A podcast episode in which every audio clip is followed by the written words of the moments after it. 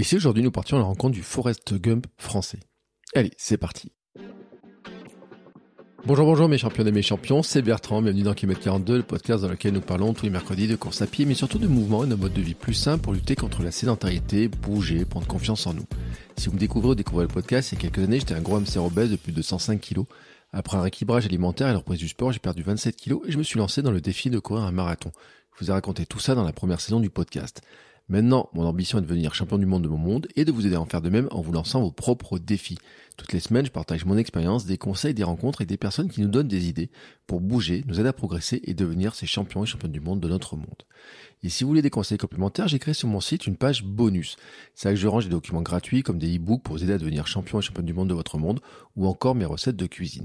C'est gratuit, adresse suivante, bertrandsoulier.com/bonus. Et bien entendu, je mets le lien dans les notes de l'épisode. Comme ça, vous pouvez cliquer dessus directement. Et aujourd'hui, je vous l'ai dit, on va rencontrer Forrest Gump. Quand j'ai vu son projet, j'ai tout de suite eu envie de discuter avec lui. Le week-end où moi, je courais mon 24 heures, Claude, lui, partait du point le plus au sud de la France pour traverser toute la France en courant, direction le Nord. Son programme, un marathon par jour pour collecter de l'argent pour la recherche contre le cancer. Il est parti habillé d'un short rouge, de baskets Cortez aux pieds, de la fausse barbe et une casquette rouge, celle de Forrest Gump. Alors j'ai suivi son aventure avec attention, j'ai envoyé quelques messages, on a un petit peu discuté.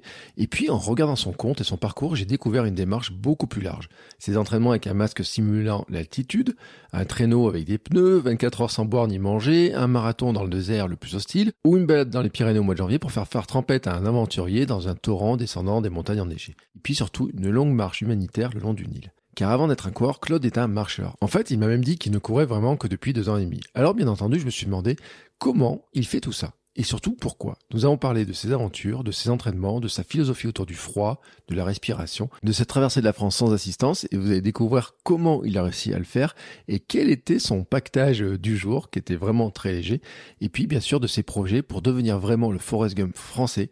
Et vous allez voir, c'est assez dingue. Mais avant de partager avec vous cette discussion passionnante, je fais une petite pause publicitaire car oui, c'est la pub qui me permet de vivre ma vie créative et sportive et devenir moi aussi champion du monde de mon monde. Allez, c'est parti. When you're ready to pop the question, the last thing you want to do is second guess the ring. At BlueNile.com, you can design a one-of-a-kind ring with the ease and convenience of shopping online. Choose your diamond and setting. When you find the one, you'll get it delivered right to your door. Go to BlueNile.com and use promo code LISTEN to get $50 off your purchase of $500 or more. That's code LISTEN at BlueNile.com for $50 off your purchase. BlueNile.com, code LISTEN. Bonjour Claude. Bonjour Bertrand. Comment vas-tu ? Ça va bien, je suis en phase de récupération, donc tout va bien. Ouais, en phase de récupération, alors on va en parler justement, parce que si je t'ai invité, c'est que tu sors... Alors, j'étais en train de rechercher la date. C'était quand ta dernière petite balade ? Enfin, petite balade. J'ai fait exprès de dire petite, alors, mais... Ouais. La dernière petite balade était le 2 octobre, ça a été le départ, et le 29 octobre, ça a été la fin. Ouais. Donc c'est pour ça que ça place tout de suite la petite balade. Hein. Moi, le 2 octobre, c'était jour de mon anniversaire, je finissais mon 24 heures. Ça me semblait déjà une grande balade. Mais alors toi, c'est un mois de balade à travers la France. Et puis, sur en plus... alors, c'est comme ça, moi, je t'avais repéré. C'est quoi ? C'est le projet Forrest Gump, en fait. On peut l'appeler comme ça ou projet Forrest Gump ? Oui, c'est encore autre chose. Non, on peut l'appeler comme ça, puisque de toute façon, je commence... j'ai commencé à travailler sur un projet dont on va parler pendant le podcast, mais qui en soi j'aimerais représenter le Forrest Gump français, puisque actuellement il n'y en a pas. Et puis ben tout simplement parce que il court, sauf que dans le film c'est vrai qu'il court pour aucune raison et ça a été sa spécificité dans le film. Moi, à l'inverse, voilà, dans la réalité, après, ça reste un film. Dans la réalité, moi, je cours toujours, enfin, du moins, je cours et fais des expéditions humanitaires, toujours pour des causes. Et là, ça s'est fait pendant Octobre Rose. Voilà. Alors, on va placer le contexte. Donc, tu es parti le 2 octobre de... je suis parti le 2 octobre de La Manère. C'est la commune la plus au sud de France. C'est dans les Pyrénées-Orientales. D'accord. Et t'es remonté... Jusqu'à... Et je suis remonté jusqu'à Bray-Dunes, qui est la commune la plus au nord de France, à côté de Dunkerque. À côté de Dunkerque. Alors, il y a des oiseaux migrateurs qui font le chemin inverse à cette époque de l'année. Toi, t'es parti plein nord, donc 1200 km en courant. Enfin, le projet, c'est de le faire en courant au départ, hein. Ouais, non, tout à fait. Alors on va donner quelques petites précisions s'il y en a qui ont l'intention un jour de faire la même chose. C'est 1154 km de la commune la plus au sud à la commune la plus au nord. Un rythme de un marathon par jour, donc 42, et 7 jours sur 7. Ouais. Avec une casquette rouge sur la tête. La barbe, au départ. Alors, la barbe, elle n'a pas résisté tout le temps, hein. Non, parce que, oui, en fait, je voulais vraiment, comme je le redis, avoir cette image, en fait, du Forrest Gump, entre guillemets, français, parce que, voilà, pour moi, Forrest, dans le film, il représente vraiment la bienveillance et une façon de donner de l'espoir. Donc, comme je cours toujours pour des causes, je trouve que c'était une belle image et c'est une belle image. Donc, je compte bien utiliser cette image dans d'autres défis. Et la particularité quand même, c'est que on pourrait s'attendre à ce que tu sois parti avec une équipe, avec du monde autour de toi, avec un camping-car qui te suit, mais non, toi t'es parti, alors, j'ai envie de dire, pas les mains dans les poches, mais avec un équipement minimum quand même, hein. Ouais, non, tout à fait. Alors effectivement, je suis parti, ce défi a été fait sans assistance tout le long. J'étais tout seul à courir. J'avais pas d'équipe médicale, de soins quels qu'ils soient. J'étais vraiment tout seul avec mon téléphone et la seule chose que j'avais préparée à l'avance, c'était justement le fait d'envoyer un mail à toutes les communes que j'ai traversées pour les prévenir et en leur demandant bien évidemment un peu de solidarité dans ce mois d'octobre rose pour avoir un hébergement. C'était vraiment la seule chose que j'ai demandé, l'aide que j'ai eue en extérieur. Après, tout le reste, ça a été vraiment que sur... depuis ces 3 dernières années, j'ai fait beaucoup d'entraînement physique, j'ai fait autant des défis sportifs que des expéditions humanitaires. Je me suis beaucoup testé et j'ai mis en pratique en fait ces 3 années, on va dire, de sport et d'exercices spécifiques et d'entraînement, on va dire quand même à l'extrême, pour essayer en fait ce challenge-là, donc de traverser la France en courant un marathon par jour. Oui, parce que on va le dire quand même, c'est que tu as un parcours sportif, c'est pas ton coup d'essai. Quand on regarde ce que tu as fait avant, il y a même des choses qui sont vraiment très impressionnantes, hein, sur d'autres choses. D'où ça te vient ces défis, cette envie de faire ces défis, c'est quoi ton parcours en fait de départ? D'abord, mon parcours de départ, je dirais que j'ai toujours été ou voulu être un aventurier. Un aventurier, ça veut dire beaucoup de choses. On peut être un aventurier dans son quotidien, même en ayant un travail quel qu'il soit, hein, au quotidien, et avoir un sport à côté. On peut allier les deux et faire vivre une aventure au quotidien. Quand on est en couple avec quelqu'un, c'est aussi une aventure. Moi, quand je mets ce contexte et d'aventure, je vois plutôt en fait de faire et d'avoir fait toujours ce que on va dire mon cœur et mon esprit me disaient de faire. On a tous, je pense, eu à un moment donné dans notre vie quelque chose qui nous poussait ou qui a fait qu'on avait envie de faire quelque chose plus qu'autre chose. Et en fait, moi, depuis, on va dire X temps, toutes les personnes qui me connaissent beaucoup le savent que je suis comme ça. Dès que j'ai envie de faire quelque chose, en fait, je me pose aucune question. J'essaye juste de mettre les choses en place pour l'organiser et le réaliser. Et ça, depuis, j'ai envie de dire, depuis mon adolescence.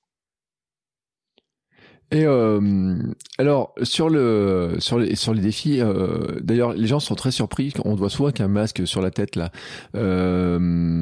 C'est quoi ton finalement sur le sport, le truc qui finalement tu dis bon, je me pose pas de questions, je fonce, etc. Mais pour récapituler un petit peu, pour ceux qui te connaissent pas du tout, t'es allé où comme ça là avec ce genre de défis? Qu'est-ce que t'as fait? Là, tu parles pour celui du mois d'octobre ? Ouais, on va aussi ceux d'avant, parce qu'on va revenir sur ceux du mois d'octobre, comment ça s'est passé, mais reposer un peu le contexte, parce que peut-être qu'il y en a qui vont voir te traverser je ne sais pas combien de pays, le long du Nil, des choses comme ça, en fait. Ouais. À la base, en fait, pour ceux qui nous écoutent, je dirais que, comme je l'ai dit tout à l'heure, je suis une personne qui se pose beaucoup de questions, mais en ce qui concerne mes envies et mon ressenti, je me pose pas de questions. C'est-à-dire que je dis toujours ce que je ressens et je fais toujours ce que je pense. Et tout ça, ça c'est né entre guillemets il y a 3 ans, à peu près un tout petit peu plus que je fais aujourd'hui, que je fais tout ce que je fais aujourd'hui depuis ces 3 dernières années. Un exemple, j'ai commencé en fait, je me suis fixé il y a 3 ans et demi.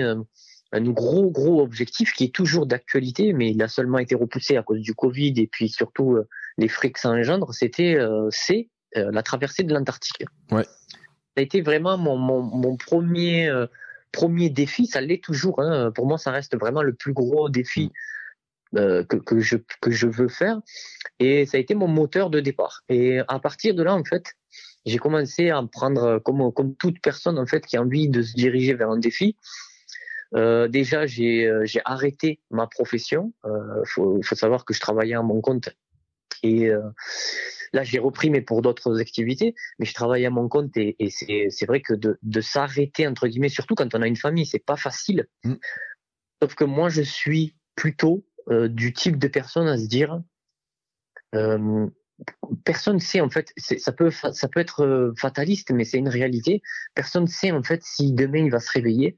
Ouais. Donc moi je me dis toujours en fait, je vis chaque jour comme si c'était le dernier. Et juste en faisant ça, c'est vrai que on se dit on peut pas prévoir, ou on peut pas se dire, on peut pas dire oui ben dans 15 jours on ira au Disney en famille ou on va acheter une maison dans 5 ans. Voilà. C'est vrai que c'est très difficile de se projeter dans ce niveau-là de la vie. Mais moi, je le vis pas comme ça. Et bien évidemment, ma compagne et mes enfants, ils l'ont compris du temps que je suis plutôt dans ce type d'état d'esprit. Mais voilà, donc j'ai démarré comme ça il y a 3 ans et demi en mettant un objectif de l'Antarctique. Et en rentrant dans plus de détails de l'Antarctique, je me suis rendu compte en fait que l'Antarctique, c'était vraiment quelque chose d'exceptionnel physiquement, mentalement et surtout financièrement, parce qu'on parle de plus de 100 000 euros pour pouvoir partir sur l'Antarctique marché, en termes de tout, logistique, équipement, trajet, transport, tout ça. Et puis, je me suis dit que pour pouvoir partir sur l'Antarctique, il fallait absolument que j'ai un physique qui soit, mais d'une force incroyable, parce qu'il fallait il faut tracter en fait, une pulka, c'est une genre de luge norvégienne qui pourrait peser jusqu'à 130 voire 150 kilos. Et pour pouvoir tirer ça sur moi, l'objectif que je m'étais fixé, c'est 1500 kilomètres en Antarctique. Il fallait avoir un entraînement très fort. Et donc à partir de là, j'ai commencé donc j'ai arrêté de travailler. J'avais un peu d'argent de côté et j'avais une petite activité qui me donnait un peu plus d'argent, mais qui me permettait de faire 4-5 heures d'entraînement physique par jour. D'accord. Donc, j'ai tiré, je tire toujours des pneus, 1 ou 2 pneus derrière moi. En même temps que ça, je me rajoutais en fait tous les jours et toutes les semaines des contraintes. Donc, ça a été le pneu des premières semaines. Après, j'ai rajouté un masque qui simule l'altitude. Mmh. Les semaines suivantes, j'ai rajouté au pneu et au masque un gilet lesté. Mmh. Je mettais du poids tout le temps. Donc voilà, je me suis entraîné avec ces 3 contraintes pendant des semaines et des semaines. Et puis j'ai envie de vous dire que au final, c'est un peu comme dans la vie, parce qu'il y a un peu de philosophie aussi dans les entraînements, du moins celle que je m'impose. C'est que dans la vie, on rencontre beaucoup de gens, bienveillants, malveillants. Il nous arrive plein de choses, bienveillantes, malveillantes. Et souvent, en fait, on s'alourdit avec des conneries au quotidien, on alourdit notre hôte que l'on porte sur notre dos et qui va nous ralentir au fur et à mesure du temps. Il y a des personnes aussi qui vont et qui veulent nous ralentir. Et moi, c'est pour ça, en fait, que dans mes entraînements, en fait, je mets beaucoup de contraintes qui vont me ralentir. Maintenant, quand on fait, on va dire l'imagerie, en fait, de ce que je viens de dire, c'est que une fois que, comme c'est physique et que c'est réel, le poids que je me mets et les contraintes que je me mets, une fois qu'on les enlève, en fait, tout ça, on est vraiment très allégé, surtout on est très entraîné. Et à ce moment-là, on peut subir physiquement et mentalement beaucoup de choses qui nous permettent de résister sur des choses du quotidien, les maladies et les mauvaises nouvelles, entre guillemets, qui peuvent nous arriver. Et moi, j'ai cet état d'esprit de partir sur ces optiques-là, de se rajouter des choses à moi-même, difficiles. Donc, c'est un travail avec soi-même, hein. Tout le monde le sait. Toi aussi, je sais que tu cours beaucoup. Dans les entraînements, quand tu vas courir, en général, tu es tout seul. Et c'est toi qui te fixes tes objectifs, c'est toi qui te fixes et qui t'impose en fait des barrières au bout d'un moment. Et pour pouvoir faire sauter des barrières, il faut que tu puisses toi te dépasser et te prouver en fait que tu es capable d'aller plus loin que ce que tu pensais. C'est super intéressant parce que c'est vrai que c'est une réflexion que j'avais tout à l'heure justement sur les barrières que je m'étais posées en courant, mais qui peut être sur la distance, qui peut être sur les allures, où on se persuade qu'on peut pas faire ça, qu'on peut pas courir à telle vitesse, qu'on peut pas courir avec tel poids, que même certains, enfin, je pense qu'il y a des gens qui devaient te prendre pour un fou, te dire tu cours avec un masque qui simule l'altitude, t'as une luge derrière toi avec des pneus, du poids, tu te vois avec des images sur une plage, non, dans du sable, dans une photo, des... Enfin, ouais. Quelqu'un qui te croise, il dit mais qu'est-ce qu'il fait le bonhomme là ? Ouais, c'est ça, hein. Ça a été souvent ça en fait.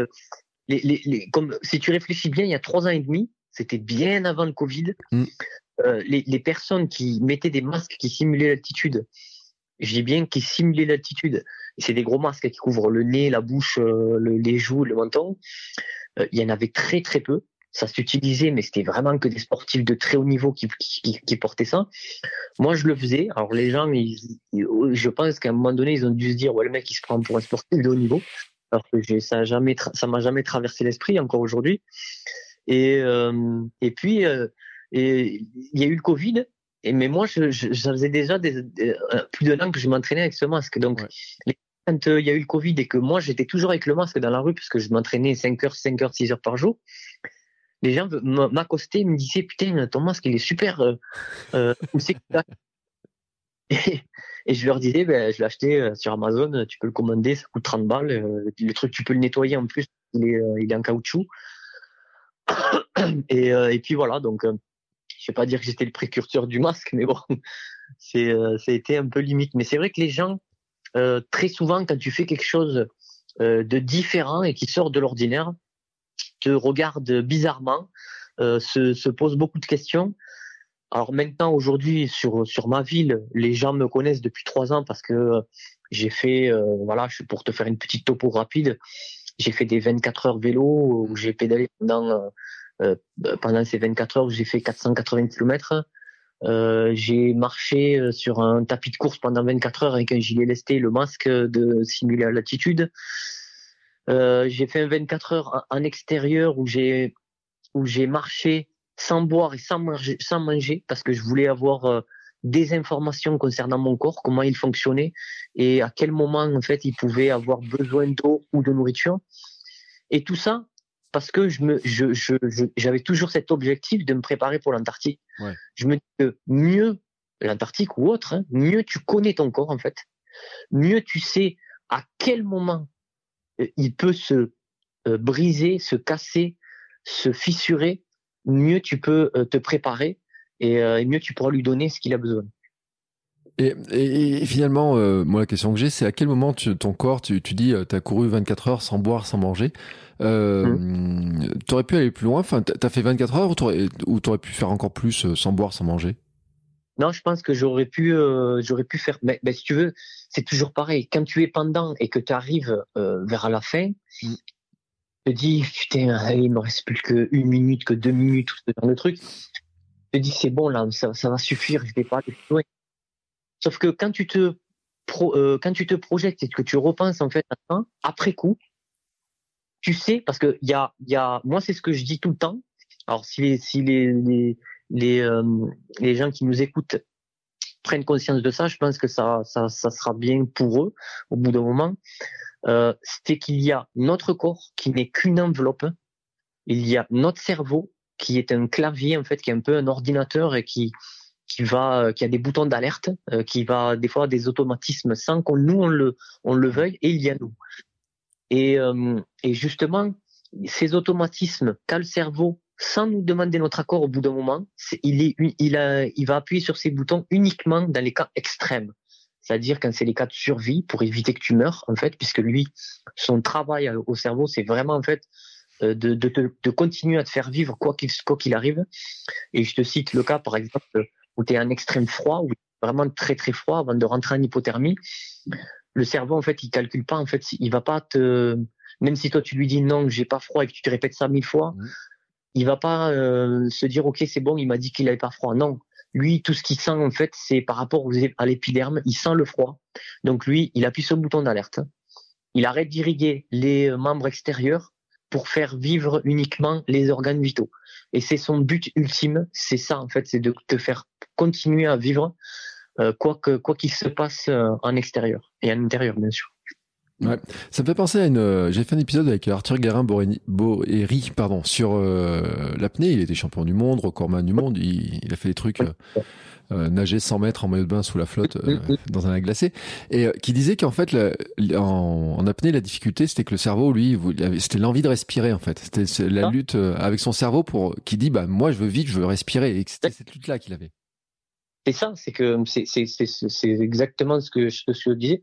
D'ailleurs, pour la petite anecdote, je dirais jamais que Arthur Guérin, c'est pas un ami, c'est à peine, j'ai envie de dire, c'est quelqu'un que je connais parce qu'on a échangé un peu sur les réseaux. Mais effectivement, qu'on soit pas dans l'extrême froid ou chaud, de toute façon, même si on est dans l'extrême physique, par exemple, ou mental, où les deux sont souvent liés, on arrive à un moment où on a un point de rupture. Et c'est à ce moment-là de point de rupture que notre cerveau, en fait, va nous faire croire, pour pas dire penser, qu'on peut pas aller plus loin, qu'on peut pas faire plus. Sauf que, quand on croit ça et qu'on le fait, moi, c'est ce que je dis souvent, en fait, quand on me demande des conseils sur les réseaux sociaux ou des gens qui viennent faire quelques entraînements avec moi, c'est que je leur dis, OK, tu as vu ce que j'ai fait. Si je te dis aujourd'hui, ben on va faire 100 km et que le mec, le mec ou la meuf, elle a l'habitude que d'en faire 5 ou 10, 100 km, c'est juste impossible pour eux. Enfin, du moins, c'est ce qu'ils pensent. Je leur dis, on va y aller. Tu vas y arriver au final parce que je serai derrière toi et que je vais te pousser pour pouvoir y arriver. Même si c'est en marchant, les 100 km, tu vas les faire. Et à la fin des 100 km, je pose toujours la question, comment tu penses que tu seras ? La personne répond toujours la même chose. Je pense que je serai par terre et je ne pourrai plus bouger. Je vais lui dire, c'est là, tu te trompes. Parce que si on est à 2 km de chez toi et qu'on est parti en courant et qu'il te reste que 2 km à rentrer, tu es par terre et moi, je vais te dire, écoute, je rentre chez moi. Tu vas te lever, tu vas rentrer chez toi à pied. Ça va être un automatisme. Pourquoi ? Parce que le cerveau, en fait, aura eu son point de rupture et comprendra, en fait, que là, maintenant, c'est juste le mécanisme et c'est les réflexes qui prennent le devant pour pouvoir rentrer et aller chercher, entre guillemets, le confort et le bien-être. Et donc, au final, si tu as pu faire 100 et qu'il te reste 1 kilomètre à faire à pied et que tu vas le faire, puisqu'il faut que tu rentres pour rentrer chez toi, dormir, te reposer, manger, donc tu auras fait plus de 100. Et c'est au final, c'est ce qu'il faut garder à l'esprit. C'est que c'est nous qui nous mettons une barrière en se disant... 1000 kilomètres, même pour moi, en étant totalement franc, Bertrand, c'est que je suis parti de ce défi d'Octobre Rose pour traverser la France. J'ai regardé ma compagne et mes enfants avant de partir la veille. Je leur ai dit, vous savez quoi, même si je finis pas ce défi, parce que je suis pas sûr de le finir, je serais content d'avoir quand même eu le courage de le commencer et d'arriver là où c'est que je pourrais arriver. Et je me suis fixé, en fait, pour objectif quotidien, de finir ma journée. Et si je finissais ma journée, j'étais content. Et puis demain serait un autre jour. Ça me fait penser, alors je sais pas si c'était... on a souvent parlé de Memento Mori, tu sais, la locution latine, souviens-toi que tu vas mourir, en fait, et que justement tu peux faire des choses sur l'instant, sur maintenant, c'est un peu ce que tu dis aussi. Je regarde, avant de partir traverser la France quand même, il y a des choses, par exemple, moi, ce truc qui était étonnant, c'est cette idée, par exemple, d'aller battre le record du monde du marathon de Namibie sans boire ni manger, là. Alors d'où ça vient cette histoire c'est toujours dans le renforcement dans le projet Antarctique là cette idée de faire ça. Toujours en fait il faut se dire que du moins là maintenant j'en ai un peu plus conscience qu'avant. C'est vrai qu'au départ, quand tu pars, alors je te le dis parce qu'on me l'a dit, et puis moi, après moi je m'en fous un peu de ce que disent ou pensent les gens, ceux qui sont proches de moi, même s'ils ont des choses qui ne vont pas dans le même sens que moi, je les écoute parce que je suis quelqu'un qui aime bien comprendre et entendre. Mais ce défi-là, en fait, il est né comment ? C'est que après les premiers mois d'entraînement très fort et les premiers 24 heures que j'ai fait, au bout d'un moment, je me suis dit, parce que c'est exactement ce que je me dis au final. Pourquoi il y a une personne qui arrive à faire des choses, entre guillemets, hein, je déteste ce mot, mais exceptionnelles, pour pas dire ordinaire, pas ordinaire, pardon, et moi, je n'y arriverai pas. Qu'est-ce qu'elle a, cette personne, de plus que moi? Et là, je sais pas pourquoi, à ce moment-là, si, je le sais, c'est parce que je visais l'Antarctique, et qui dit Antarctique dit extrême froid. Ouais. Et je me dis, puisque maintenant, je me suis entraîné, je vois que j'ai un physique, et j'ai de l'endurance, maintenant, ce qu'il faut que je vise, c'est un renforcement du froid. Et quelle est la meilleure façon de se renforcer dans le froid? C'est de travailler avec le froid. Alors moi, j'habite à Béziers, dans le sud, où il fait quand même toute l'année très très chaud. Ça restait un peu compliqué, mais on a quand même des structures. Il y a de la cryothérapie, il y a des bains de froid maintenant qui sont ouverts un peu partout. Et je me suis dit, je vais travailler déjà sur ça. En plus, je vais me rajouter là, donc ça fait 3 ans maintenant que je fais des douches froides tous les jours, matin et soir, et je vais me rajouter ça, et puis on va voir si vraiment ça va me renforcer mon corps pour pouvoir partir entre guillemets toujours avec cet objectif de l'Antarctique. Et là, j'ai vu, tout le monde le connaît, c'est Iceman. Wim Hof. Exactement. Donc là, je me suis dit. Après, bon, on peut polémiquer ou pas, on peut dire ce qu'on veut sur Wim Hof, on l'aime ou on l'aime pas, il est stratégique ou pas, c'est du business ou pas. Il a quand même réussi, il a été précurseur en fait de beaucoup de records du monde dans le froid. Alors ça, on peut pas lui enlever, c'est clair net. Et moi, je me suis dit, attends, le mec, il est resté parce que ça a été son plus gros défi. Il est resté en immersion dans de la glace 1h52 uniquement en faisant du travail de renforcement sur le froid, donc dans de l'eau froide, pour pas dire glacée, et 2, en travaillant sur sa respiration. Ce qu'il faut savoir, pour tous les gens qui nous écoutent, et pour tous les sports confondus, la clé, c'est la respiration. Dans tout ce qu'on peut faire. De toute façon, on peut aussi l'imaginer et le comprendre. Quand on est, la première chose qu'on fait, c'est respirer. Donc c'est vraiment la clé de la vie et de tout ce qu'on peut avoir dans notre vie en général. Donc je me suis dit, attends, il est arrivé, moi aussi je peux y arriver. J'ai toujours cet état d'esprit.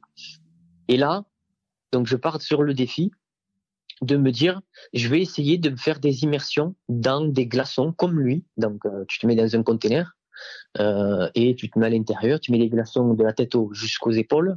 Et puis, tu essaies de rester le plus longtemps que tu peux. Et là, je vois qu'au bout de 2-3 mois, après beaucoup d'entraînement, parce qu'il faut pas, tout est lié, hein. Faut continuer le renforcement musculaire, il faut continuer le cardio, continuer les entraînements dans l'eau glacée, et la respiration, méditation, concentration, tout ça. Et j'arrive à rester 1h01 dans de la glace, sans aucun changement de température, en ayant, un huissier à côté pour enregistrer le pseudo-record que j'ai fait et des médecins à côté qui me prenaient la température toutes les 5 minutes. Et là, je me suis dit, en fait, t'es capable de battre le record de Wim Hof au bout de 3 mois d'entraînement. Et ce qu'il y a de bien dans ce que j'ai découvert de ça, c'est que j'ai compris un peu comment fonctionnait mon corps au niveau du froid, ce qui potentiellement me projetait plutôt sereinement par rapport à l'Antarctique, parce que tu le sais, comme tous les explorateurs qui veulent partir en Antarctique ou en Arctique, c'est que le froid est le plus grand ennemi qu'il y a sur les deux pôles. C'est pas tant de l'endurance on peut en acquérir avec du temps, mais le froid, si on n'a pas entre guillemets un bon équipement, va te faire tellement bouffer de calories qu'il va falloir en bouffer le double pour pouvoir combler entre guillemets ce déficit. Et moi, je me suis dit, pourquoi pas essayer de partir différemment des gens? C'est-à-dire que, en général, les gens, quand ils partent sur les extrêmes, pôle sud, pôle nord, ils vont s'engraisser beaucoup. Parce qu'ils savent qu'ils vont perdre énormément de poids. Mike Horn le dit dans ses interviews ou conférences. Je crois qu'il perd une douzaine ou une quinzaine de kilos.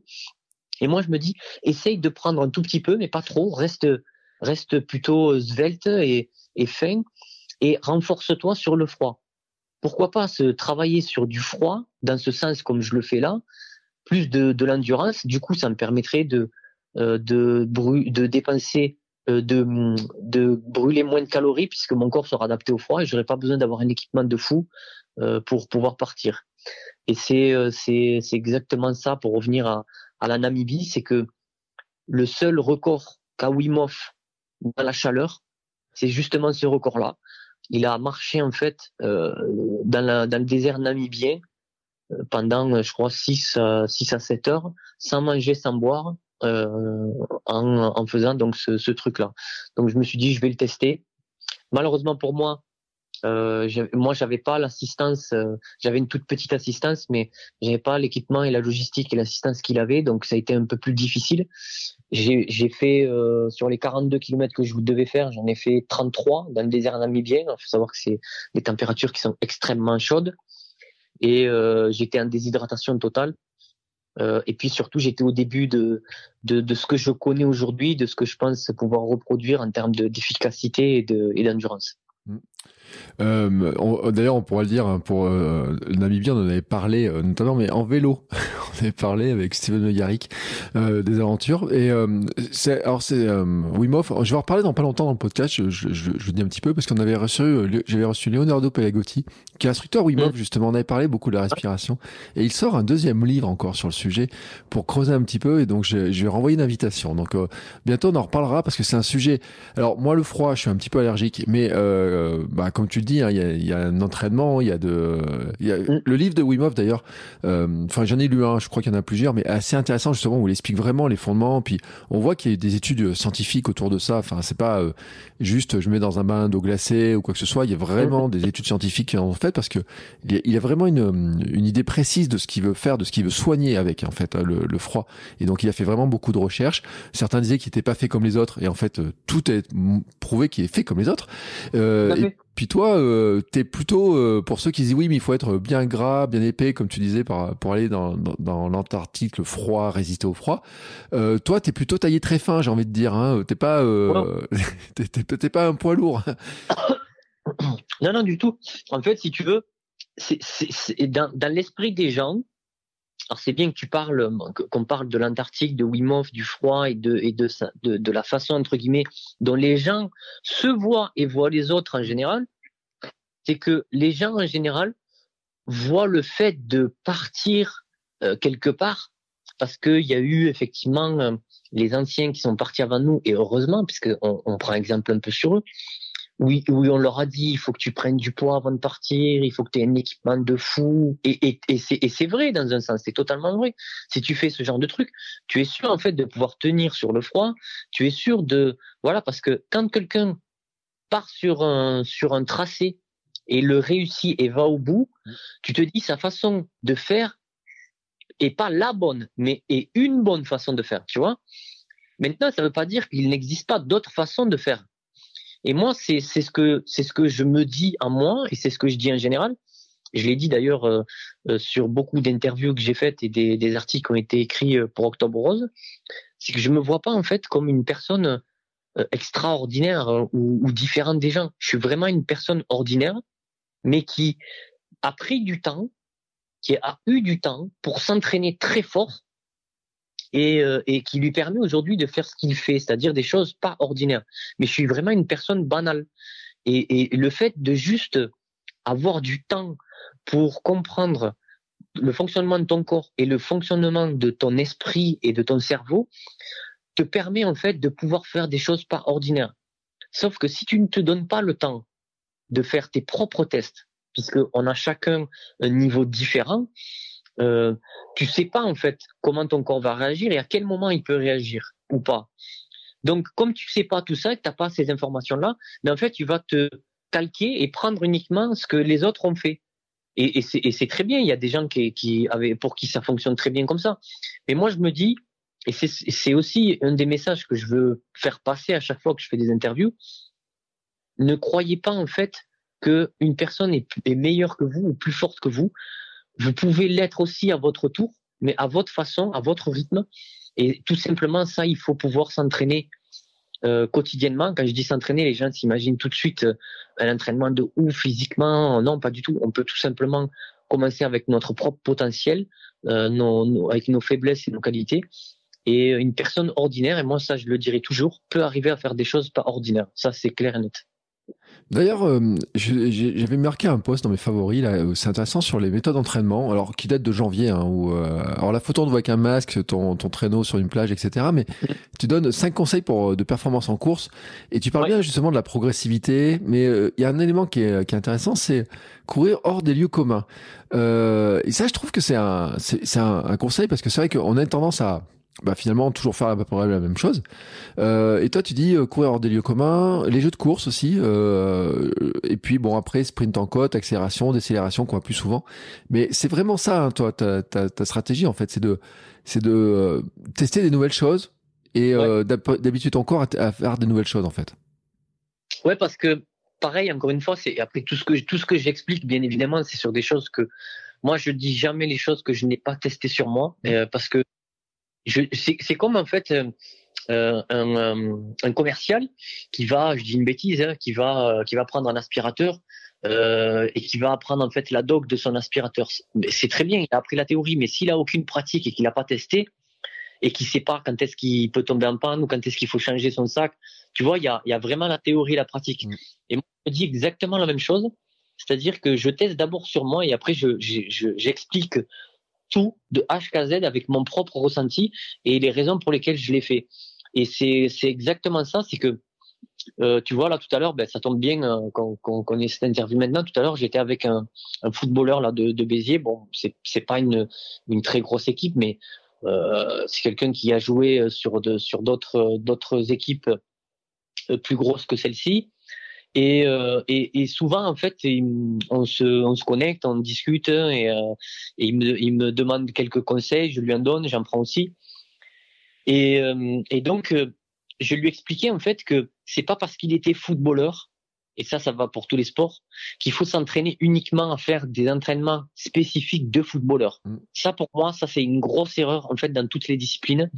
Faut vraiment en fait que les gens en fait qui sont dans une discipline, bien sûr qu'ils vont se spécialiser, mais il faut sortir aussi du cadre et faire d'autres entraînements qui n'ont rien à voir avec le sport qu'ils font. Pourquoi ? D'un, tu t'évades psychologiquement, ça c'est déjà une chose importante. De deux, tu découvres quelque chose et quand tu es dans la découverte, tu vas utiliser en fait une autre partie de ton cerveau qui est très importante aussi. Et de trois, en fait, faut savoir que par exemple, pour le footballeur qui va utiliser uniquement son aspect des muscles inférieurs, va solliciter tel muscle et tel muscle. Sauf que quand tu vas faire, par exemple, alors il y en a qui le font, mais il y en a qui le font pas non plus, du vélo en plus, de la natation, du ski, plein de disciplines qui ne sont pas forcément complémentaires, mais qui vont solliciter d'autres muscles ou micro-muscles sur les jambes.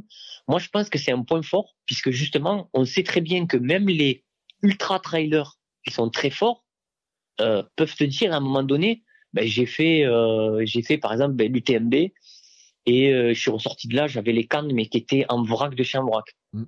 Et pourquoi ? Parce qu'en fait, même si tu t'entraînes à faire dans de l'ultra-trail, des montagnes qui étaient plus hautes ou moins hautes, avec des dénivelés positifs, négatifs, plus ou moins pareils, tu peux arriver sur un chemin qui est totalement différent et qui va avoir une posture de tes jambes et tes pieds qui vont te faire travailler d'autres muscles. Et c'est là, en fait, où tu vas avoir donc les douleurs, les difficultés, et ton cerveau, comme tu t'entraînais pendant des semaines d'une certaine façon, te fait passer les informations et les douleurs encore plus fortes que ce qu'elles devraient être. Et c'est pour ça que je dis qu'il faut varier en fait les disciplines en plus de celles qu'on fait au quotidien pour justement essayer de combler entre guillemets ces faiblesses. En regardant, et puis je dois le dire aussi parce que je t'ai découvert en grande partie grâce à lui, je vais faire un petit clin d'œil. J'ai vu que tu avais fait un challenge avec Ulysse Lubin et je trouvais ça intéressant. Alors, je pense, vous l'avez réussi ou pas réussi le challenge finalement ? Oui, c'est lui, hein, c'est pas moi, hein, c'était lui, c'était lui entre guillemets l'élève du challenge. Effectivement, Ulysse, ça fait maintenant, j'ai envie de te dire 1 an et demi, presque 2 ans peut-être. On s'est rencontrés et sur les réseaux sociaux, je sais plus qui a abordé qui, mais j'ai vu ou il a vu en fait ce que je faisais. Bien évidemment que c'est attrayant ce qu'il fait. Donc voilà. Et puis au bout d'un moment, on a discuté et je lui ai dit, bah écoute, si tu veux un jour, je pourrais te faire un truc que je fais moi et que des fois je prends des gens avec moi ou des sportifs pour essayer de leur faire sauter des barrières psychologiques. Tu vois, là, je reviens aussi à toi, Bertrand. Donc, peut-être qu'un jour, moi, je peux t'inviter quand je l'organise, hein, si t'es partant. Justement, c'est exactement au même endroit. C'est-à-dire qu'on est parti dans les Pyrénées, à environ 2000 mètres d'altitude. C'est au lac Bleu, en fait. Donc, je t'invite à regarder si t'es curieux. Et une fois que t'es donc il y a un peu de marche, ce qu'il y a de bien, ça fait faire un peu de cardio. Et puis on a passé, je l'ai fait passer un week-end en fait là-bas, où déjà on était en période de janvier, donc c'est pas la période la plus chaude chez nous, surtout dans les Pyrénées. Du coup, il y avait de l'air qui était froid. Faut le savoir, c'est un contexte qui est différent que si tu fais un challenge de glacé mais en période d'été. Là, il y a une difficulté en plus. Et le but, c'était vraiment en fait de lui apprendre en fait à travailler et à résister au froid par l'air et par l'eau. Donc, il devait rester 10 minutes en faisant une immersion dans de l'eau glacée, puisque voilà, on était à 2000 mètres, l'eau était vraiment glacée. Je te dirais, on n'avait pas de thermomètre, mais je pense qu'on était au moins aux alentours entre 2 et 6 degrés maximum. Et il a réussi son challenge, et pour pouvoir lui faire réussir ce challenge-là, encore une fois, je reviens à ça parce que c'est la clé, c'est la respiration. C'est vraiment… alors, beaucoup de Wim Hof a une certaine façon, on en a parlé tout à l'heure, de faire travailler la respiration. Moi, personnellement, je travaille pas du tout de la même façon que Wim Hof sur ça. Déjà d'un, parce que j'aimerais pas qu'on dise que je fais du plagiat ou je veux le copier ou quoi que ce soit. Mais surtout, en fait, parce que dans mes tests que j'ai fait dans l'immersion dans la glace, je me suis rendu compte, et j'ai réfléchi avec ma propre logique, hein, je suis pas allé loin à l'école, mais je réfléchis quand même, et que ma façon était peut-être aussi une bonne façon, pour certaines personnes, en tout cas pour moi ça a marché, de pouvoir travailler sa respiration, sa concentration, tout en faisant de la méditation. Et donc, on a travaillé ça pendant plusieurs heures d'affilée, pour pas dire vraiment beaucoup d'heures d'affilée. Et puis après, il a fait son test d'immersion qu'il a réussi. Il était frigorifié à la fin, mais il a quand même réussi, parce que je pense quand même qu'il a le mental. Hein, faut pas le dire. Je pense au fur et à mesure de ces défis qu'il s'est lancé, de ces 100 challenges qui s'est lancé, il gagne en confiance, il gagne en force et en mental. Et donc, il a réussi son challenge. Donc, c'est aussi ce genre de choses que j'aime bien faire découvrir à certaines personnes. Par exemple, il y a, je sais pas si tu connais, Meryl Robert. Ça te parle ? Non. Meryl Robert, en fait, pour que tu saches, c'est quelqu'un qui fait le Marathon des Sables depuis plusieurs années, c'est vraiment un sportif de très haut niveau. Il finit toujours entre les 3 ou 5 premiers. Donc, il a vraiment un niveau de course qui est extrême. Là, il vient de finir le Grand to Grand aux États-Unis, que j'ai rencontré donc pendant le Marathon des Sables en début d'année, et qui a aussi, comme toi, mais vraiment une hantise et du froid, mais qui est extrême. Et bien, justement, pour tous ces gens en fait qui ont une peur ou une hantise en fait du froid parce qu'ils le supportent mal, pour pas dire ils le supportent pas, c'est une barrière psychologique. Quand tu pars pour faire ce type de stage entre guillemets, hein, de week-end, où tu vas travailler sur ta respiration et où après tu vas faire des immersions, tu ressors à la fin de ce stage. C'est vraiment, je dis pas ça pour le vendre parce que moi j'en fais pas, ça m'est égal. Tu ressors de là vraiment, t'as dépassé cette barrière psychologique du froid parce que tu as appris en fait à l'appréhender, et tu as appris en fait à contrôler ta respiration. Et encore une fois, je le redis, c'est vraiment la clé. Parce que juste avec une réflexion logique, la première chose que tu fais quand tu es même sous ta douche et que d'un coup elle est froide, tu hurles, tu vois. Et t'as les battements du cœur qui s'accélèrent. Enfin voilà, tu vois, c'est ça en fait. C'est le cerveau, il comprend pas ce qui se passe. Tu penses en fait que tu es gelé, sauf que t'es pas gelé. C'est juste de l'eau froide qui coule sur ton corps. Ta température est de peut-être 37 degrés. La température de l'eau, elle sera aux alentours des 16 ou 17 degrés. Donc effectivement, il y a un choc thermique parce qu'il y a une grosse différence. Sauf que si tu l'appréhendes et que tu apprends à contrôler ta respiration, tu vas au final réussir à faire tes immersions dans l'eau qui vont te servir en fait. C'est pas juste un challenge. C'est vraiment, moi, c'est vraiment une philosophie et une vie au quotidien que j'utilise au travers du froid et tous les bienfaits que ça a, que l'on connaît. Alors là, j'invite tous les gens qui nous écoutent à aller regarder les bienfaits que peut avoir l'eau froide sur le corps et sur l'esprit. Et vous verrez que ça soigne pas ça guérit pas des maladies. Par contre, ça en soulage beaucoup. Oui, et je mettrai des liens parce que c'est intéressant, puis il y a eu des films aussi sur le sujet. Je remettrai les liens vers ce que fait Wim Hof, parce que dans ses livres, en fait, il y a eu plein d'études qui ont été faites autour.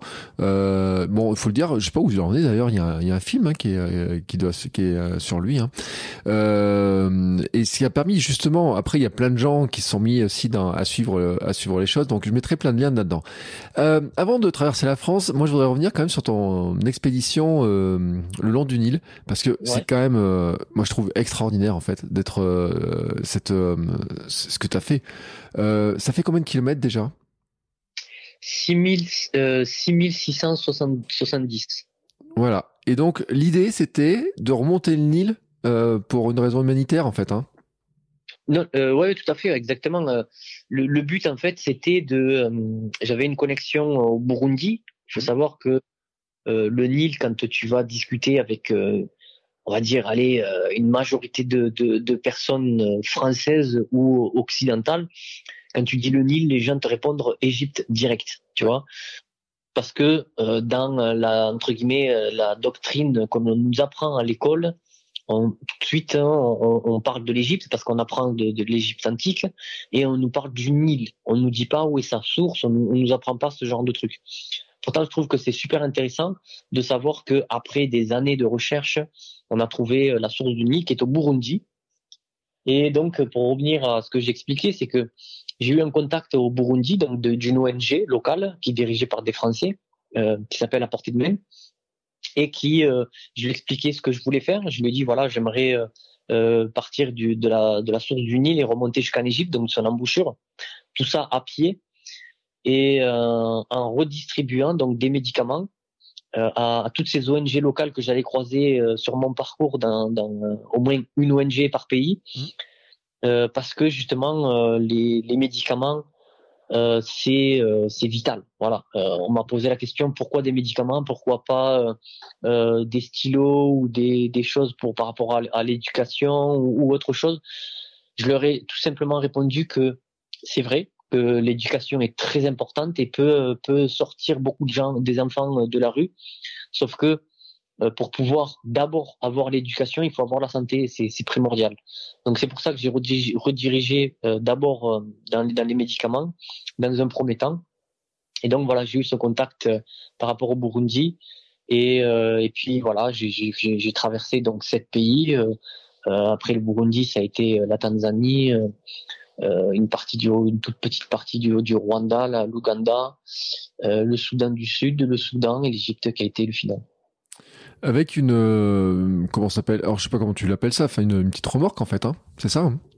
Ouais, en fait, c'est un sac à roulettes en fait que l'on peut trouver sur internet, mais qui est vraiment spécifique parce que le truc il coûte quand même pas mal. Faut vraiment avoir des fonds pour pouvoir se payer ce sac-là, mais qui est très, très résistant et qui m'a permis justement de pouvoir marcher à un rythme très soutenu puisque je faisais une moyenne de 37 à 42 km par jour. Je partais le matin et j'arrivais en fin d'après-midi là où c'est que je devais arriver. Tu l'as fait tout seul ? Oui, Aussi, je suis le premier à avoir traversé suivi le Nil à pied tout seul, effectivement. Et donc, dans ces cas-là, comment t'as géré ravitaillement, sommeil, tout l'aspect logistique? Parce que tu mets combien de temps pour faire ça, en fait? Alors, moi, j'ai mis 4 mois et demi et j'avais visé 6 mois. Alors, 4 mois et demi, tout simplement, ça a été réduit parce que j'ai dû...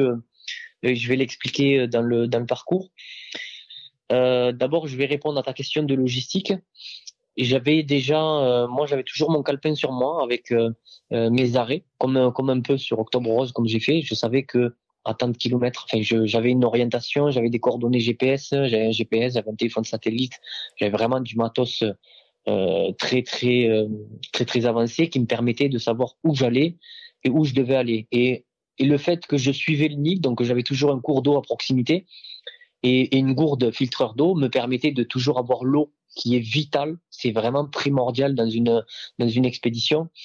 Et puis concernant la nourriture, en fait, vu que j'avais donc ce sac à roulettes qui me permettait d'avoir au moins 40 kilos en termes de tout, d'équipement, logistique, nourriture et les médicaments. Mais bon, médicaments, on en reparlera aussi. Ça a été acheminé jusqu'au Burundi, et puis après, quand je me suis rendu compte que en fait les médicaments, il fallait éviter l'extrême chaleur où j'allais monter sur le Soudan et tout, on a réfléchi avec l'ONG et on les a fait acheminer par un véhicule qui était frigorifié sur les autres ONG.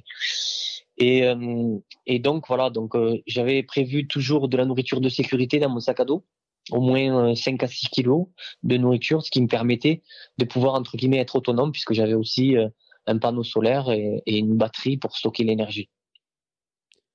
T'en as fait un film de ça qu'on peut voir. Il est quoi on peut trouver sur Internet ou sur YouTube, tout simplement. Marque Marcheur du Nil, on tombe dessus. Ouais. Donc j'ai retrouvé le lien en fait, hein, c'est pour ça. Mais en fait, quand Marcheur du Nil, je suis tombé sur autre chose, c'est pour ça que j'ai eu un doute. Mais oui, après j'ai bien la vidéo YouTube qui remonte. On va en venir maintenant à cette traversée de la France quand même. C'est Forrest Gump qui traverse la France. Enfin, on se dit, attends, quand t'as fait la traversée, quand t'as remonté le Nil pendant 6700 km, quand t'as fait tout ce que t'as fait, on va se dire, ça paraît plus simple de traverser la France. Non, tu le vois comment, toi? Non, du tout. Oh, c'est bien que tu poses cette question parce que elle revient souvent. Et ça, les coureurs, je pense que même toi, tu dois t'en rendre compte. C'est que entre un marcheur et un coureur, c'est une grosse différence. Quand tu fais 42 km en courant et 42 km en marchant, déjà tu vois la différence parce que tu mets pas le même temps. Mais que même si tu trottines, hein, tu mets pas le même temps. Et tu sais que quand tu dois marcher, que tu commences à marcher, tu peux marcher toute une journée. Par contre, courir toute une journée sans t'arrêter, je vais pas dire que tu peux pas. Attention, parce que moi, je déteste dire impossible. Mais à la fin de la journée, je pense que tu vas devoir arrêter pendant quelques jours. Tu vois, si tu pars le matin à 8h et que tu cours, même si tu as de la nourriture et de l'eau sur toi et que tu cours jusqu'au soir 17h, c'est-à-dire 10 heures d'affilée, ça se fait, hein, y en a qui le font. Hein. Mais à la fin de la journée, je peux te garantir que tu n'as pas les cannes avec les mêmes douleurs que si tu as marché toute la journée pendant 10 heures. Même si je traînais un sac qui était de 35-40 kilos, il était sur des roulettes, donc la force n'était pas la même. Donc voilà, le fait de... Les répercussions sur les articulations en courant et en marchant ne sont pas les mêmes. Et c'est pour ça qu'il y a une réelle différence. Et donc, je savais très bien que même si j'avais marché plus de 6000 km le long du Nil, courir, on va dire, un peu moins de 1200 km, je savais que c'était une autre difficulté. Pour moi, c'était même une difficulté avec une barre beaucoup plus haute, puisque là, il fallait savoir que c'est un marathon, donc 42 km en courant tous les jours, 7 jours sur 7, sans repos, sans assistance. Et je savais très bien que ça allait être, un, psychologiquement très dur, et deux, physiquement, sans avoir de récupération totale, parce que tu as un peu de récupération, le fait que tu dormes le soir et que tu que moi je me suis écouté tout le long. À chaque fois que je sentais mes muscles se raidir, je m'arrêtais, je faisais mes étirements. Mais c'est une réelle difficulté, oui. Oui, surtout, alors en plus on a échangé quelques messages pendant que tu étais sur la route et je t'ai loupé parce que, alors sur le parcours au début je pensais que tu passais pas par la maison et puis je me suis rendu compte que tu étais passé vraiment pas loin de chez moi, ouais. Sinon je serais venu courir avec toi, on l'aurait fait en direct comme ça. C'est vrai que à partir de les premiers jours tu as pu courir normalement, mais c'est sur la fin par contre ça devenait vraiment compliqué quoi. Ouais, alors, faut savoir que la petite anecdote pour ce défi, c'est que je suis vraiment parti, en fait, avec la tenue de Forrest Gump, c'est-à-dire le short rouge, le t-shirt jaune, la tête rouge et la fausse barbe. Mais j'avais aussi, les 4 premiers jours, la paire de Nike Cortez. Ouais. Et je sais pas si les gens, si se réimaginent, cette paire-là. Dans le film, on voit Tom Hanks courir des kilomètres et des kilomètres. Sauf que c'est un film, c'est pas la réalité. Et moi, je l'ai vite vu à mes dépens et compris surtout, puisqu'au bout du 4e jour, donc j'étais parti de tout le sud. Au 4e jour, je suis arrivé à Béziers, donc chez moi. Je peux te garantir que les chaussures, au bout de 4 jours, elles étaient mortes. Parce que, en plus, j'étais sur les Pyrénées-Orientales, donc j'ai des dénivelés positifs et négatifs en montant jusqu'à plus de 1000 mètres d'altitude, en veux-tu, en voilà. Donc je suis arrivé chez moi. J'ai posé les chaussures et j'ai pris mes Oka, qui étaient quand même un peu usés. J'avais déjà fait 400-500 km avec, mais franchement, ça n'avait rien à voir, quoi. Et c'est parce que j'avais les Oka que ça m'a permis derrière de pouvoir avancer un peu plus correctement. Mais voilà, ça c'était la petite anecdote pour que les gens comprennent que s'ils veulent essayer de courir avec des Nike Cortez, ben faites-le juste pour des photos et derrière mettez des vraies chaussures. Ouais, c'est vrai que les Cortez maintenant les gens les mettent pour la mode. Donc pour te répondre, c'est que effectivement au début je dirais il y a eu 28 jours au total, jusqu'au 23e jour, 24e jour, ça allait. J'arrivais avec juste des fontaines d'eau. Alors, parce qu'on va décortiquer pour les gens qui nous écoutent. Je faisais 21 km le matin, 21 km l'après-midi. Et entre les deux, je me laissais entre 1 heure et 2 heures de repos. Ça dépendait où j'arrivais et à combien de temps. Où je faisais des étirements, je mangeais et je cherchais un cours d'eau ou une fontaine dans des villages pour aller faire trempette sur les gens pour avoir ce froid, donc pour pouvoir faire baisser drastiquement les inflammations. Et donc arrivé au 23e jour, il y a eu vraiment, je vais pas dire un point de rupture, mais il y a eu vraiment un cap à passer. J'ai eu des très grosses douleurs au-dessus du genou, et surtout c'est les releveurs de pied qui ont commencé à s'exciter à ce moment-là et qui m'ont fait ralentir ma cadence, puisque du 23e au 26e jour, 26-27, j'ai dû mélanger la course à pied, donc c'est-à-dire que je trottinais, et la marche. Je faisais un kilomètre de marche, 2 kilomètres de course, et des fois j'alternais en contraire pour pouvoir essayer de garder un rythme assez soutenu, parce qu'il fallait pas que j'arrive trop tard non plus le soir où j'étais hébergé. Et puis voilà, donc. Mais c'est vrai que les releveurs de pied, on n'y pense pas souvent, mais c'est des endroits qui sont très très importants, surtout quand on va courir très longtemps, et qu'il faut pas oublier en fait de fortifier. C'est comme la voûte plantaire. Oui, et puis moi je le dis aussi parce que sur mon 24 heures, c'est mes releveurs aussi qui m'ont fait mal. M'étais en train de courir longtemps, mais j'ai pas prévu que je marcherais aussi longtemps aussi pendant 24 heures parce que, comme tu le dis, courir 24 heures d'affilée, c'est il y en a bien sûr qui le font, mais c'est pas si évident que ça. Et quand on D'accord. se met à marcher un petit peu plus que prévu, les fameux releveurs, ça siffle et ça fait mal, et c'est ça après ça fait super mal. Moi, pendant quelques jours après, j'arrivais plus à marcher et je l'avais eu sur ma préparation marathon, mon premier marathon que j'ai pas pu faire, c'était à cause des releveurs. Donc c'est un truc qu'on sait. Après, il y a des fois ça ressemble à la périostite aussi, parce que c'est un peu les mêmes genres de douleurs qui reviennent, mais c'est vrai que c'est douloureux, ça. Puis ça met quelques temps pour revenir à la normale, mais bon, le froid a dû t'aider quand même.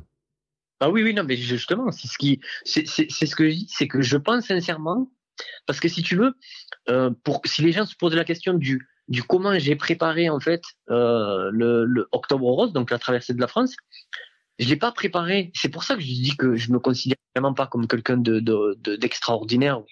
c'est que je me suis entraîné 16 semaines juste avant de partir, et avant les 16 semaines, j'étais en plein repos puisque j'avais déjà enchaîné un autre truc.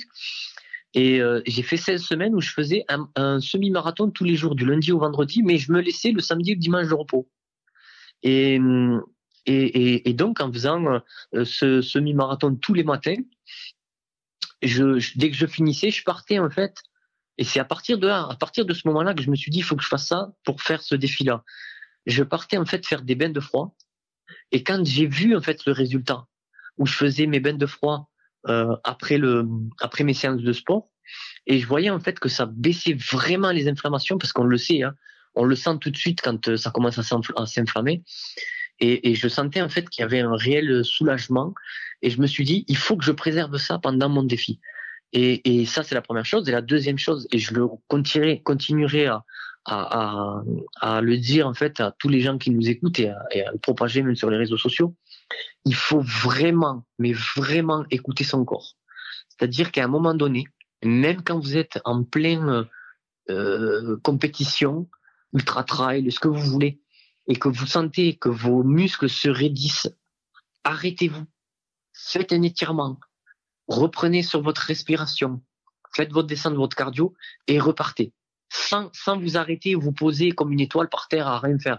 Vraiment garder en fait cet échauffement du muscle, tout en continuant en fait des étirements.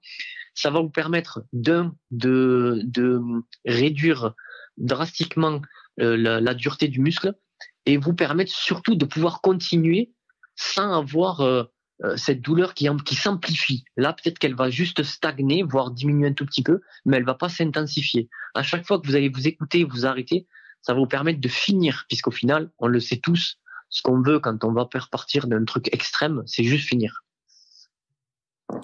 D'ailleurs, je regardais un post, hein, quand tu donnes ta recette finalement pour y arriver.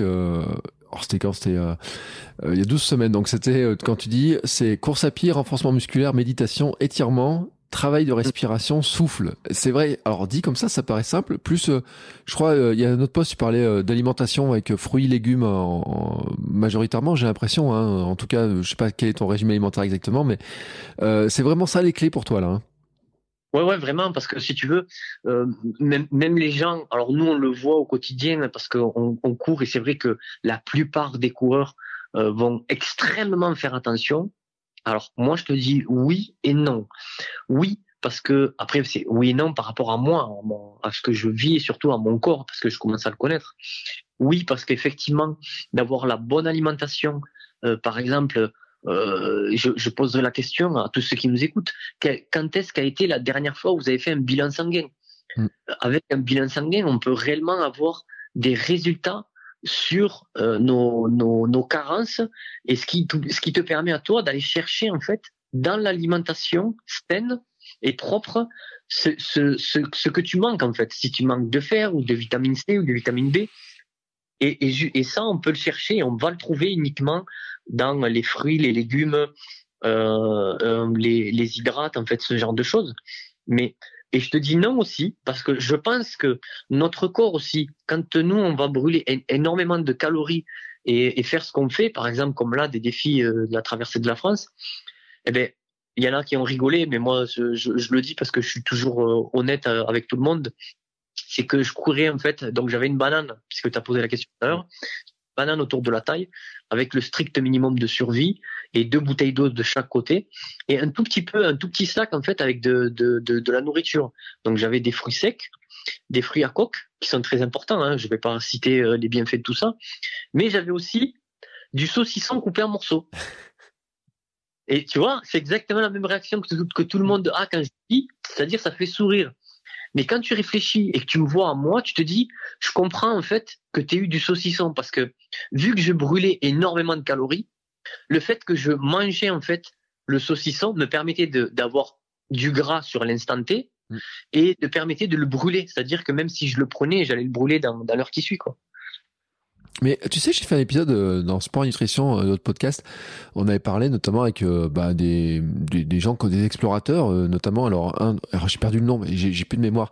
Mais qui a fait tous les pôles, pôle Nord, pôle Sud et l'Everest, et qui disait que notamment sur les expéditions, les gens étaient assez surpris, mais ils amenaient effectivement du saucisson, de la viande séchée, beaucoup d'éléments comme ça qui surprenaient un petit peu les gens, surtout dans notre ère où on a l'impression qu'on a des produits super technologique, y compris dans l'alimentation, avec des trucs calculés au gramme près et autres.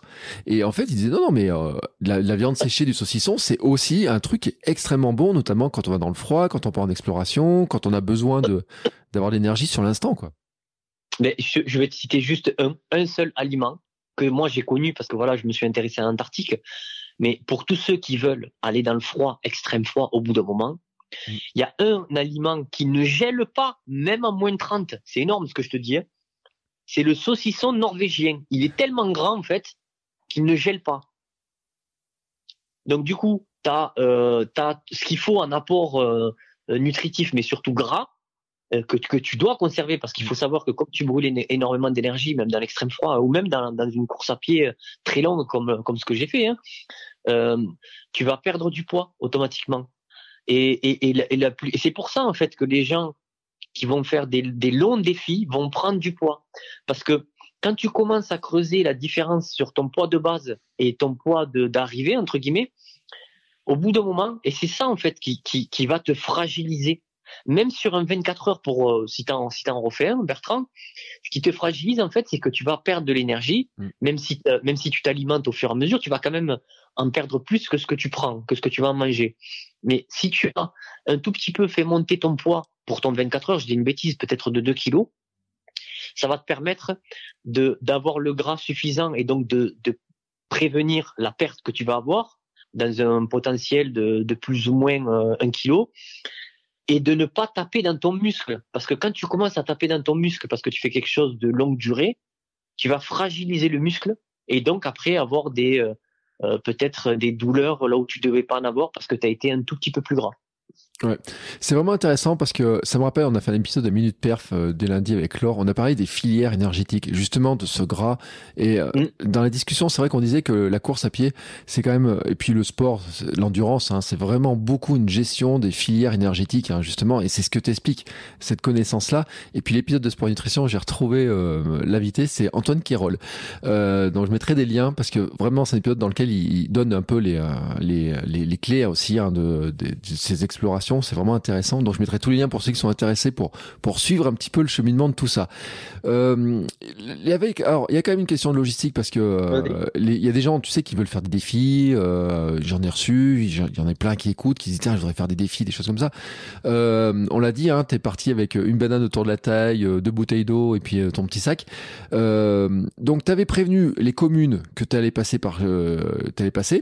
et l'idée c'était que tu trouves de l'hébergement sur place, chez l'habitant, en fait. Alors déjà, il n'y avait que la banane, il n'y a pas eu de sac. Oui, le sac, le petit sac dans ta banane, je veux dire. Ouais, voilà, c'est un sac plastique, en fait, que j'ai gardé tout le long, parce que je le dis au cas où aux écolos qui nous écoutent, et que j'ai jeté à la fin. De toute façon, on peut le voir sur des vidéos qui m'ont suivi sur les stories. D'ailleurs, ceux qui veulent suivre ou revoir, en fait, les épisodes de ma traversée d'Octobre Rose, donc de la France, peuvent aller sur mes stories de comment on appelle ça, les stories. Non, oui, mais c'est les stories que les stories à la une. Voilà, il y a les 4 premières semaines, deuxième semaine, troisième semaine avec le logo rose en fait, donc on les repérera. Ouais. Donc voilà. Et donc effectivement, j'ai perdu le fil rouge du mois. Eh ben, en fait, c'est sur l'hébergement, c'est-à-dire c'est comment tu gérais la logistique finalement pour dormir et tout. Vous voyez, exactement. Il y a eu les mails qui ont été envoyés donc au préalable des semaines avant aux communes. Donc il y a tout de suite la moitié des communes, quand je leur envoyais les semaines qui ont suivi avant que je parte, qui m'ont répondu. Mais il y avait quand même l'autre moitié sur lequel je ne savais pas en fait si j'allais avoir un hébergement. Pour ce faire, pendant mon périple, alors ça, moi je conseille aux gens qui veulent le refaire de vraiment prendre de la marge, au moins 4-5 semaines, pour pas dire 6, avant de faire un défi, pour prévenir et essayer de harceler un peu aussi les communes, parce que Des fois, ça part dans les spams. Des fois, ils sont un peu longs parce que c'est des petites communes, donc ils n'ont pas beaucoup de personnes qui travaillent dedans, enfin, ce genre de choses. Donc, vraiment prévoir à l'avance, avoir beaucoup de prévention sur ça, dans la préparation. Et moi, en fait, ce que je faisais, c'est que je partais le matin. Si, par exemple, je savais que j'avais 4-5 jours d'affilée où j'avais des hébergements et que le 5e ou 6e, j'avais rien, ben, le premier matin, je partais et en courant, en fait, pendant que je courais, je prenais mon téléphone, je mettais le haut-parleur et j'appelais les communes. Et donc là, il y avait souvent la secrétaire de la mairie qui me répondait, qui m'entendait courir essoufflé et qui me disait « Mais vous faites quoi, monsieur ?» Je lui disais « Je cours, en fait, pour Octobre Rose et comme je ne peux pas m'arrêter, je vous appelle. » Et donc, ça faisait sourire un peu et puis ça détendait aussi un peu l'atmosphère parce que c'est vrai que quand quelqu'un demande un hébergement à une commune, les gens se disent c'est qui ce gars, qu'est-ce qu'il fait. Donc moi j'envoyais toujours les liens des articles pour dire qui j'étais et ce que j'étais en train de faire et qu'il y avait vraiment un défi qui était en cours. Donc ça aussi c'est une option s'il y a des gens qui veulent préparer des défis et qui veulent avoir ce genre de choses à l'avance, c'est bien aussi de renseigner les gens en mettant des liens où on peut voir qui vous êtes et ce que vous avez fait, pour que les gens croient aussi en vous, que vous ayez un peu de crédibilité, c'est important. Et puis, il y a quand même eu des fois, alors ça c'est vrai Bertrand, il y a quand même eu des fois où je me suis retrouvé, malgré les coups de téléphone que je passais la veille et le jour même, où je me suis retrouvé en face de la mairie, où je toquais à la porte, et il y a eu personne en fait qui répondait, malgré qu'il m'avait dit qu'il m'attendait entre guillemets, hein, donc je me suis retrouvé un peu dos au mur. Et à ce moment-là, tu recherches vite sur ton téléphone tant que tu as encore de la batterie, parce que ça aussi c'était important au niveau de la logistique. Je partais le matin avec une batterie rechargée à plein et j'avais la journée pour l'utiliser. Où il fallait que je trouve un hébergement. Alors des fois je trouvais une auberge. Comment ça s'appelle, une chambre d'hôte, tout ce genre de choses. Et quand il n'y avait pas, je toquais chez les gens. T'as jamais dormi dehors, je veux dire, t'as toujours trouvé un toit. Non. Ouais, non, j'ai toujours trouvé. Ouais. T'as eu une chance quand même. Alors, je dis pas que t'as pas eu. T'as eu un mois d'octobre qui était assez clément quand même. Il y a eu des jours un peu de pluie, mais je pense pas tant que ça, non, hein, sur le parcours. Très clément. Ouais. En fait. Je vais pas me prendre pour Jésus, hein, c'est pas moi, j'ai pas amené, c'est pas parce que j'étais là qu'il y avait du soleil, mais j'ai envie de dire que c'est limite depuis le sud, j'ai eu le soleil qui était présent en fait à chaque fois que je courais, malgré la veille, je regardais toujours en fait le lendemain sur mon trajet s'il allait pleuvoir ou quoi, et des fois effectivement il y avait marqué qu'il allait pleuvoir, et ça n'a pas été le cas, et dans les 28 jours il y a eu seulement 2 fois ou peut-être 3, où il y a eu des averses, mais qui ont duré une demi-heure, 3 quarts d'heure maximum. Et puis après, le soleil est revenu et j'ai pu finir mes courses tranquillement. Donc, 2-3 fois qui durent, on va dire, une demi-heure sur 28 jours de course avec que du soleil, franchement, ça le fait, quoi. Ouais, parce que ça joue aussi, hein. C'est vrai que si tu passes enchaîner des journées, s'il avait plu, fait très froid ou quoi que ce soit, ça rendait encore plus compliqué l'enchaînement de jour en jour, quoi. Même si t'es habitué au froid, même si tu vas être dans des conditions extrêmes, c'est quand même compliqué d'enchaîner quand il pleut toute la journée, quoi. Mais dis-toi que quand tu sais que tu fais un marathon par jour, si c'est le premier jour, tu te dis bon, il peut pleuvoir aujourd'hui, c'est pas grave, parce que comme c'était le début, psychologiquement t'es encore fort, tu vois. Mais quand t'es, on va dire entre le début et le milieu ou le milieu et la fin, c'est souvent ça en fait qui est le plus dur. Hein. C'est entre les premiers jours et les milieux de jours ou les milieux de jours et la fin. Quand on a franchi le milieu, les jours qui suivent le milieu, ça va. Mais quand on arrive vers la fin, là, ça commence à devenir très très difficile. Et donc quand tu sais que t'as la journée de marathon à courir, qu'il pleut, que tu es obligé de courir avec un poncho, que tu as le claquement du poncho dans les oreilles, et qu'en plus de ça, tu n'as pas de cours d'eau, donc tu peux pas les tremper tes jambes pour aller refroidir les inflammations. Enfin, il peut y avoir plein de choses qui font que ça va être des difficultés en plus. Alors quand tu rajoutes le mauvais temps à ça, ton moral il peut vite baisser et ça peut jouer en fait sur ta condition. Le bilan finalement de ce, on l'a dit, alors non, on l'a même pas dit hein, d'ailleurs. Octobre Rose, c'était pour la fondation Arc. T'es satisfait du bilan de financier de tout ça? Ouais, franchement, je te le dis, j'ai été vraiment pas optimiste du tout en termes de l'argent qui a été récolté au début. Hein, moi, j'avais prévu entre guillemets avec les sponsors qu'on allait donner de l'argent parce que voilà, je m'étais fixé 1 500 € sur tout le mois. Pour certains, ça peut être pas une grosse somme, mais pour moi, voilà, qui est une personne banale et ordinaire, 1 500 €, c'est quand même un salaire. Je m'étais fixé ça et je me suis dit, si j'y arrive pas parce que les gens mettent pas trop ou n'ont pas beaucoup d'argent et ne peuvent pas participer, ben grâce aux sponsors, on allait pouvoir combler ce déficit. Et en fait, j'ai été agréablement surpris parce que on a dépassé les 1 500, on est arrivé à 2 100 €. Donc sur ce point-là, bien sûr que j'ai été très content d'avoir participé et que les gens aient pu participer autant. Du côté d'avoir fini, bien évidemment, ce défi aussi, ça a été une joie aussi totale.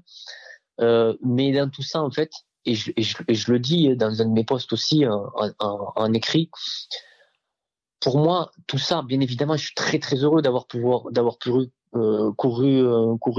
pour Octobre Rose, pour la Fondation Arc, la recherche sur le cancer.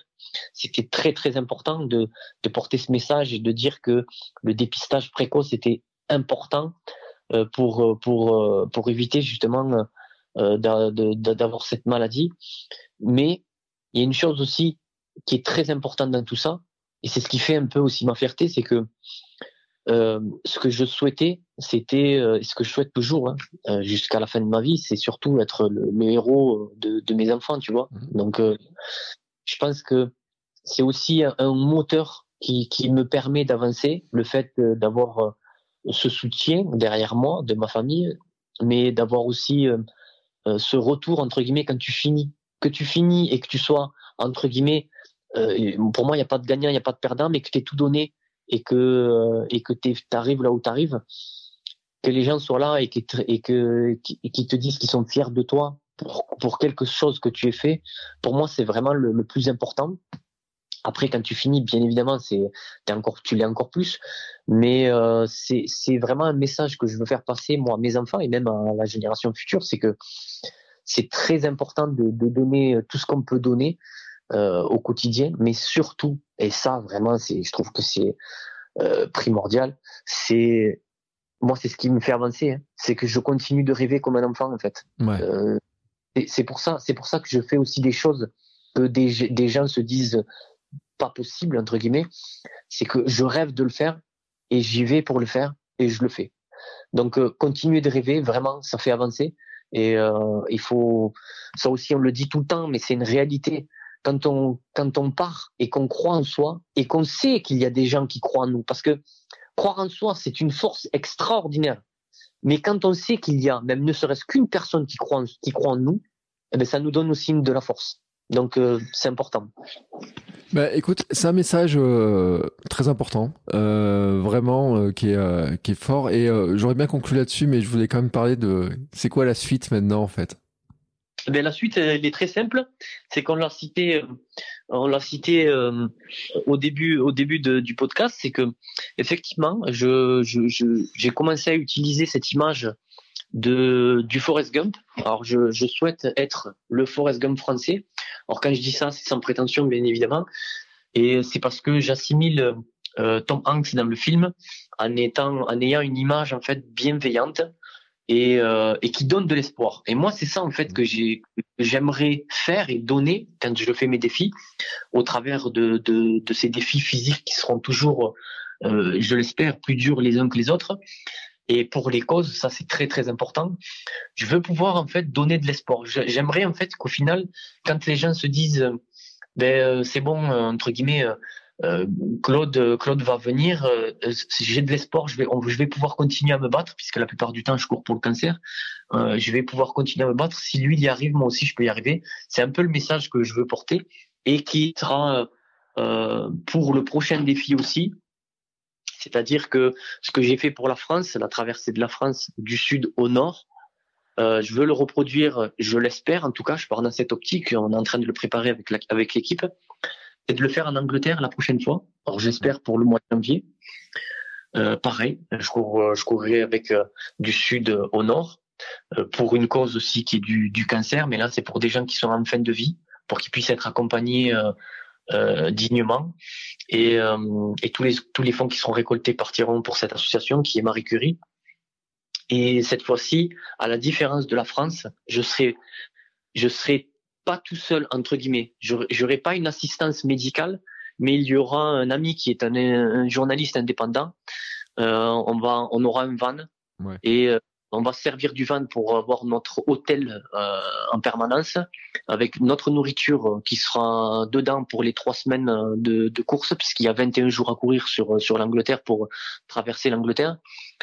Et donc d'avoir du contenu de qualité, puisque c'est un professionnel, donc il a tout le matos qu'il faut pour pouvoir derrière retirer des images, tout ça, et faire partager justement aux gens aussi. C'est important de le dire, il y a des gens qui n'ont pas les moyens, et de faire partager ces images, même au travers de la France, des endroits, des régions, des climats, c'est important aussi. Voilà, et puis bien sûr on suivra ça avec attention, et puis pour ceux qui pensent que t'es un surhomme et tout, on va quand même le dire, parce qu'il y a des trucs qui réussissent pas, hein. Marathon des Sables, ça s'est mal passé par exemple. Tout à fait, c'est pour ça, tu sais, il y a beaucoup de gens en fait qui pour le marathon, parce que c'est ce que je dis au final, c'est que je fais des entraînements très très difficiles. Je fais au minimum 4 heures par jour. Bon là, je le fais pas parce que je suis en pleine convalescence. Je me suis fait opérer. J'ai une greffe d'une gencive. Mais en général, quand je fais des entraînements, comme je fais des entraînements très forts, les gens s'attendent en fait à ce que tu sois un surhomme effectivement quand tu vas faire un défi quel qu'il soit. Sauf que personne n'est à l'abri d'une mauvaise chose qui t'arrive, et sans me chercher d'excuses, je dis tout simplement la vérité. Pour le Marathon des Sables, j'avais le mental, j'avais l'entraînement, j'avais l'endurance, sauf que j'ai été bête, puisque il y a un truc de coureur que tout le monde connaît en général, ou du moins la plupart des personnes, c'est que quand tu cours avec des flasques sur le côté, il faut absolument, s'il vous plaît, écoutez tout le monde, il faut absolument laver vos flasques à la fin de la journée pour éviter, surtout quand vous êtes au Maroc, en plein soleil, pour éviter que justement votre eau fermente à cause du soleil, et donc il y a des bactéries qui se forment et que vous puissiez les boire. Et moi, c'est ce qui s'est passé. Je gardais l'eau qui avait fermenté la journée et je la re-remplissais, et donc je la rebuvais en journée. Donc je me suis vidé pendant 4 jours. Et au bout du 4e jour, j'avais tellement plus d'énergie que j'ai dû abandonner la course sur la longue. Voilà, et donc ce qui montre bien, hein, que c'est un apprentissage, et il y en a qui écoutent le podcast qui vont faire le Marathon des Sables, parce que je sais que j'ai vu les dossards, ils sont en train de préparer les choses. C'est c'est le vrai grand conseil aussi qu'il faut qu'ils retiennent, hein, vraiment, qui est important. Et puis quand je regarde tes photos, en fait, je vois des gens que j'ai eu comme invités, des gens qui écoutent le podcast, qui aiment tes photos, qui te suivent et tout. Donc je sais que ils sont autant régalé que moi à écouter tes conseils, parce que c'est vrai, hein, moi quand j'ai découvert ton parcours, j'ai dit mais comment il fait ça, pourquoi tu fais ça, tu vois, pourquoi l'histoire du masque et tout. Maintenant je comprends mieux les choses, ouais. Et je trouvais puis l'image du Forrest Gump qui court, moi elle me parle parce que moi je cours tous les jours. Le seul truc je me disais, c'est t'as pas réussi à avoir des gens qui courent autour de toi comme Forrest Gump à la fin, là, faire une grande masse là de gens derrière toi. Alors effectivement, on le voit pas en fait, même dans les stories à la une. Mais il y a eu, alors j'ai eu des belles choses. Hein. J'ai eu une haie d'honneur de vache. C'est pas commun. Alors ça pour moi, ça a été la plus belle chose que j'ai eu sur le chemin. J'ai eu des poulains en fait, qui étaient sur un chemin de trail en dénivelé positif. Des poulains qui étaient assis par terre. Et quand ils m'ont vu, ils sont relevés, ils m'ont regardé un peu l'air fier, tu vois. Et puis quand plus je me rapprochais, et plus ils trottinaient. Et au bout d'un moment, en fait, je me suis retrouvé presque côte à côte avec eux, et ils ont couru à côté de moi sur pas beaucoup, quelques dizaines de mètres, mais j'ai trouvé ça juste magnifique. Et malheureusement, le temps que je sorte le téléphone et que je filme ça, ils avaient déjà pris la tangente. Mais après, pour revenir à ta question, il y a eu des gens en fait qui m'ont accompagné. Soit ça a été les hébergeurs, ou soit quand quelques kilomètres avant mon arrivée chez mes hébergeurs, des gens étaient là pour m'accueillir sur les derniers kilomètres. Donc ils couraient un peu avec moi, ou alors ils m'accompagnaient à vélo, parce que il n'y a pas tout le temps des sportifs qui peuvent courir. Mais il y en a eu quelques-uns. Après, il y en a eu aussi qui couraient un tout petit peu.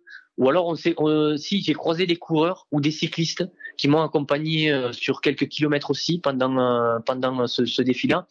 Mais effectivement, pour retenir un peu ce que tu as dit, il n'y a pas eu la troupe de masse de personnes comme dans le film.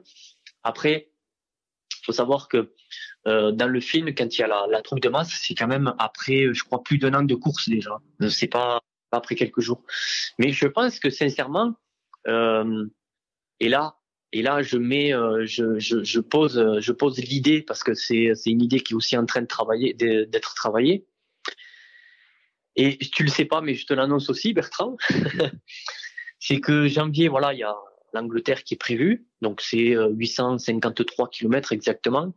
21 marathons qui seront courus pour traverser en période de janvier. Il faut savoir que c'est la période la plus froide de toute l'année en Angleterre. Ouais. De la neige, de la température entre 0 et 5 degrés, de la pluie, enfin vraiment ça va être, on en parlait tout à l'heure, ça va être horrible au niveau du climat. Mais pour le truc que je voulais t'annoncer, le deuxième, c'est que je suis en train de préparer aussi, pour moi ça va être le plus grand défi que je vais m'imposer. Je vais reprendre en fait le parcours de Forrest Gump aux États-Unis. Donc on parle de 25 000 kilomètres à parcourir. Alors, faut savoir, dans le film, pour ceux qui l'ont retenu, les 25 000 kilomètres, il les fait en 3 ans, 2 mois, 14 jours et je sais plus combien d'heures. Moi, je peux pas partir 3 ans, j'ai une famille, donc c'est pas possible. Parce qu'en fait, si tu veux, sur les 3 ans, il fait un semi tous les jours, il faisait 21 kilomètres. Je peux pas partir pendant 3 ans. Donc, je me suis dit, et j'en ai discuté avec ma compagne, hein, bien évidemment, et on en a parlé avec mes enfants aussi. Je me suis dit, 1 an et demi, c'est long, mais ça peut le faire. Donc, potentiellement, ça veut dire que pendant 1 an et demi, je vais faire 42 kilomètres. Donc, 1 an et demi, tu le vois, en termes de chiffres, c'est 595 jours. Donc, c'est un des défis aussi, un des énormes défis que je me suis fixé pour 2023, milieu 2023. De partir donc aux États-Unis avec un van, pareil encore une fois, et où je ferai donc un marathon par jour pendant 1 an et demi. Voilà. Bah écoute, c'est un sacré projet, et ça me rappelle d'ailleurs, je suis un autre coureur que j'aimerais bien inviter un jour, mais il est américain, il s'appelle Ella Good, il court tous les jours depuis 2000 jours. Il a fait la traversée en fait entre Los Angeles, New York, il a fait lui. Et à la fin, il avait vraiment, tu sais, les gens qui venaient courir avec lui. Et l'image était magnifique parce que bon, après, il est énormément suivi sur Internet. Il a un gros sponsor qui était avec lui pour là-dessus. Mais ouais. C'est vrai qu'on voit aussi que ce genre de projet, ça donne envie en fait à d'autres gens de se lancer des défis, des projets, de venir au moins participer, tu vois. J'ai vu aussi des gens qui faisaient ça au Canada, etc., de participer à un petit peu de l'événement, quoi. Ouais, totalement. Et je suis quasi sûr, hein, même si tu ne le cherches pas, au bout d'un moment, quand tu pars pour 1 an et demi et que ça fait des mois et des mois que tu fais la traversée des États-Unis, parce qu'il faut savoir que les 25 000 kilomètres, ça se fait que dans les États-Unis, dans le film Forrest Gump, et il fait 5 fois. Côte ouest, est, tu vois ce que je veux dire? Oui. Et t'as le temps en fait, les gens, les médias ont le temps en fait de se dire, ben il est allé, on va le prendre sur le retour. Et les gens ont le temps aussi de s'organiser pour se dire bon ben voilà, on va le suivre sur les réseaux sociaux et puis quand il arrivera à la maison, on va courir avec lui.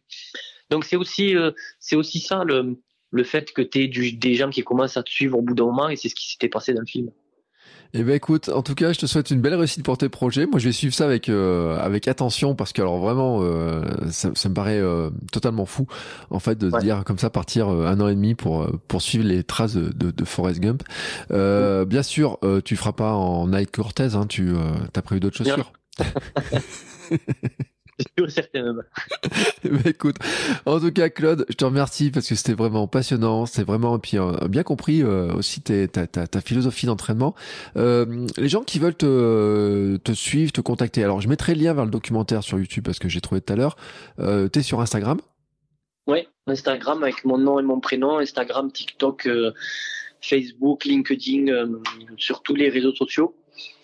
Et puis ben là, je suis en train aussi de monter une formation qui va permettre justement à des gens comme moi, ordinaires, avec une formation que je proposerai, de suivre donc des conseils pour pouvoir arriver à faire ce genre de truc et sortir de cette idée de se dire qu'il n'y a que des personnes... entre guillemets des sportifs de très haut niveau qui peuvent arriver à faire ce genre de choses, et c'est ce que je veux essayer de faire passer au travers de ce que je donnerai. Ben écoute, alors moi je vais suivre ça avec attention, c'est le genre de choses qui m'intéresse, et puis je sais qu'il y en a plein qui sont intéressés, on a déjà fait des sujets là-dessus sur comment on peut le faire, comment ça peut le faire, et là je suis sûr que tu vas intéresser beaucoup de gens, n'hésite pas à m'envoyer le lien quand tout ça sera lancé, et moi je le relayerai avec plaisir, et puis tu sais, si un jour on peut faire un petit épisode depuis les États-Unis ou je ne sais où, n'hésite pas à me tenir au courant, ça sera avec plaisir, et je suis sûr, parce que les Américains en plus ils vont être fans de voir un Français traverser façon Forrest Gump dans tous les sens, ils vont se dire mais il est fou, mais justement c'est le genre d'aventure qui plaît beaucoup aux médias, qui plaît beaucoup aux gens, ouais. Et je sais que ça va aussi créer aussi un peu une dynamique, et moi je suivrai ça avec attention. Bah écoute, je te remercie beaucoup Claude en tout cas, je mets bien sûr tous les liens dans les notes de l'épisode, et puis bah écoutez, nous on se retrouve la semaine prochaine pour un nouvel épisode. Je vous dis pas l'invité, mais juste bah vous savez qu'on va courir, qu'on va se lancer des défis, qu'on va continuer à bouger comme ça, et bien entendu bouger, hein, et puis bah, on va suivre les conseils, hein, suivre tes conseils qui sont vraiment, moi je les retiens, tu vois, j'ai pris des petites notes, etc. Et je te remercie beaucoup pour ces conseils, pour le temps passé avec moi et avec nous. Merci Claude. Merci.